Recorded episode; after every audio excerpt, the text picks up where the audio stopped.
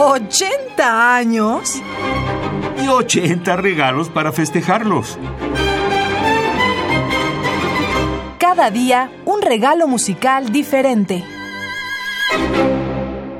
La obra capital de Giovanni Gabrieli está constituida por los dos volúmenes de las Sinfonías Sacras, publicados respectivamente en 1597 y en 1615. Se trata de composiciones totalmente originales cuyo fondo altamente dramático alcanza finas expresiones líricas. Por primera vez en la historia del arte instrumental, se precisan los instrumentos a los que está destinada la ejecución, los matices, los efectos dinámicos. Las piezas contenidas en las sinfonías sacras tienen particular valor histórico porque representan el primer ejemplo importante de estilo sinfónico, no porque no existiesen ya antes composiciones para varios instrumentos, ni siquiera era nueva la palabra sinfonía, aunque hubiera sido usada con varios significados, sino porque Gabrieli fue el primero en mostrar un sentido maduro y artístico del concierto. Giovanni Gabrieli probablemente nació en 1553 y falleció en 1612 en Italia, y de él vamos a escuchar música procesional y ceremonial de las sinfonías sacras y los concerti, o Magnum Mysterium, o Domine Jesu Christe, Canzona Quartitonia Quindici e Inclina Domine, es un álbum del sello Omega, editado en 1993. La interpretación corre a cargo del coro y orquesta del Festival Gabrieli, con Anton Heiler, Franz Eibner y Herbert Takesi, organistas, dirigidos por Edmund Appia.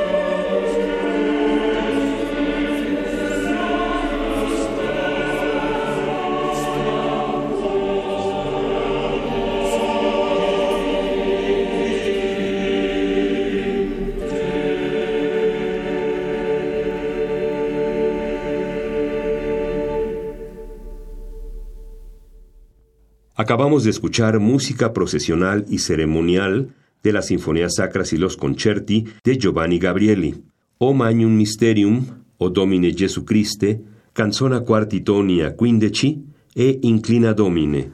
Interpretó el coro y orquesta del Festival Gabrieli con Anton Heiler, Franz Eibner y Herbert Takesi, organistas dirigidos por Edmund Appia.